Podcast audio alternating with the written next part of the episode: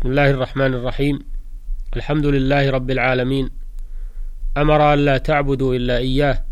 ذلك الدين القيم ولكن أكثر الناس لا يعلمون.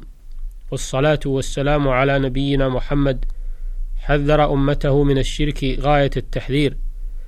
ونهى عن الوسائل الموصلة إليه. وسد الطرق المفضية إلى الوقوع فيه نصحا للأمة.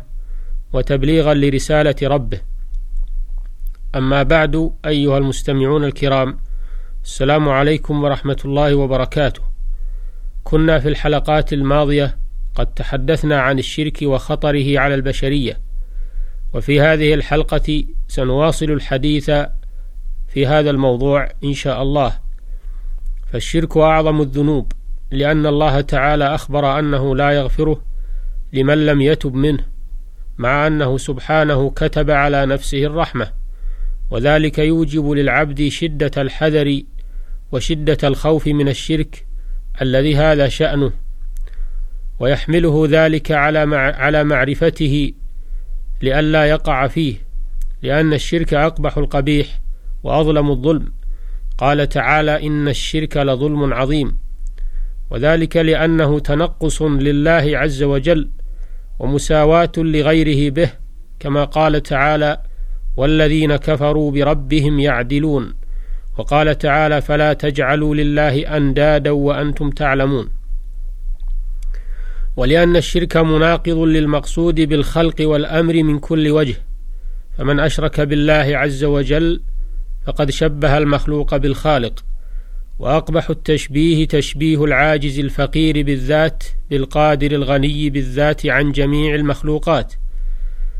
وقد حذر النبي صلى الله عليه وسلم أمته من الشرك وسد كل الطرق المفضية إليه.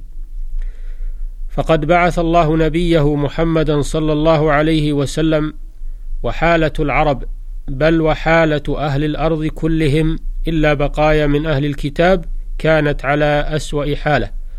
كما قال تعالى لقد من الله على المؤمنين إذ بعث فيهم رسولا من أنفسهم يتلو عليهم آياته ويزكيهم ويعلمهم الكتاب والحكمة وإن كانوا من قبل لفي ضلال مبين.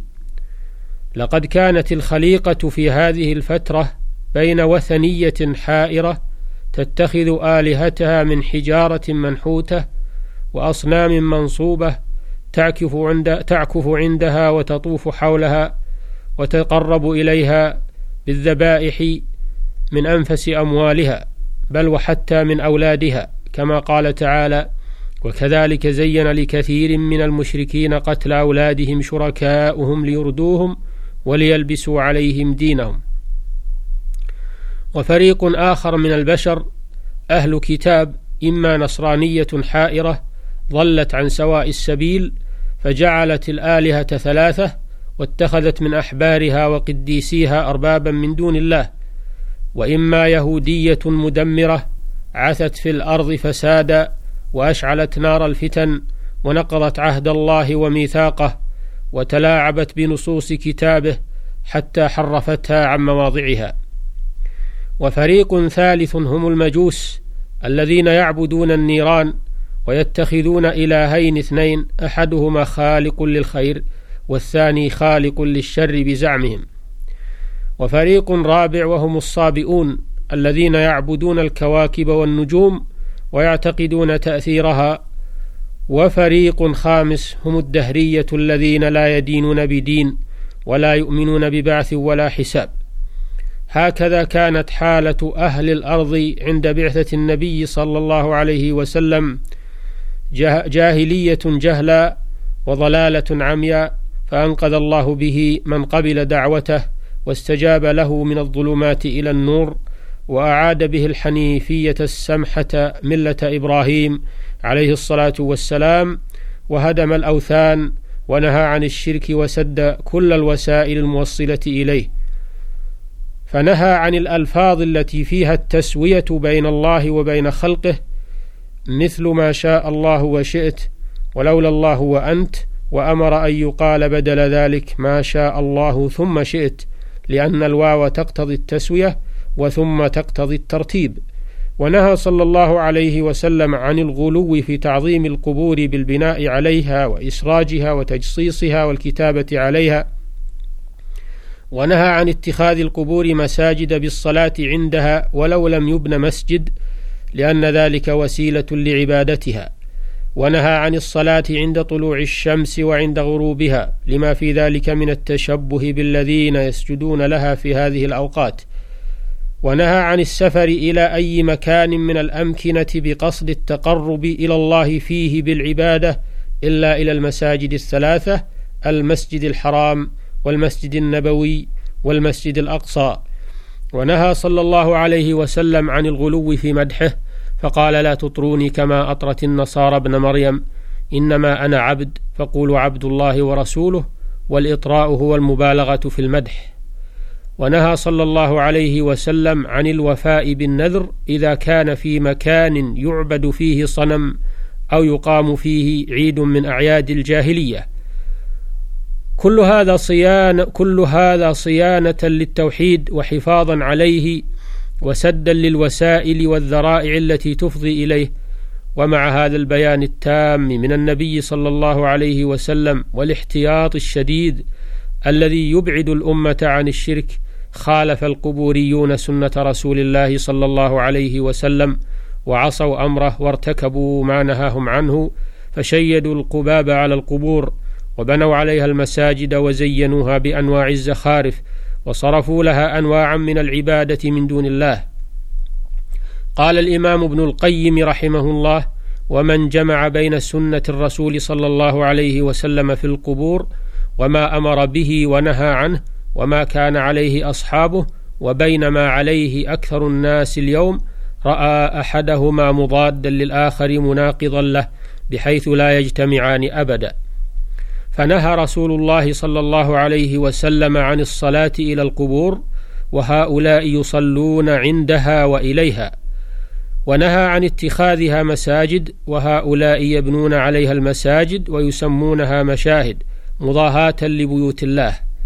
ونهى عن إيقاد السرج عليها وهؤلاء يوقفون الوقوف على إيقاد القناديل عليها ونهى أن تتخذ عيدا وهؤلاء يتخذونها أعيادا ومناسك ويجتمعون لها كاجتماعهم للعيد أو أكثر.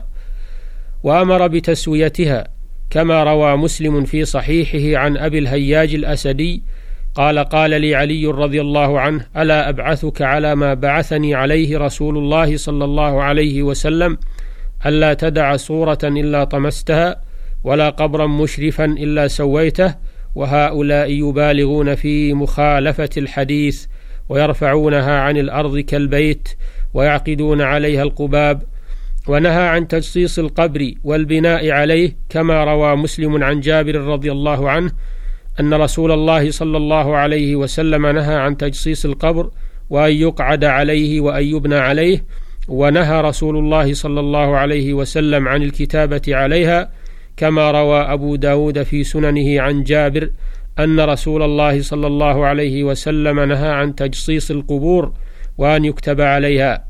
قال الترمذي حديث حسن صحيح وهؤلاء يتخذون عليها الألواح ويكتبون عليها القرآن وغيره.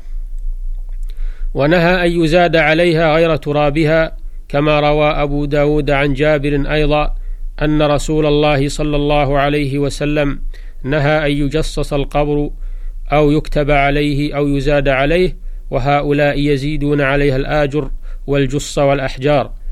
قال إبراهيم النخعي كانوا يكرهون الآجر على قبورهم والمقصود أن هؤلاء المعظمين للقبور المتخذيها أعيادا الموقدين عليها السرج الذين يبنون عليها المساجد والقباب مناقضون لما أمر به رسول الله صلى الله عليه وسلم محادون لما جاء به.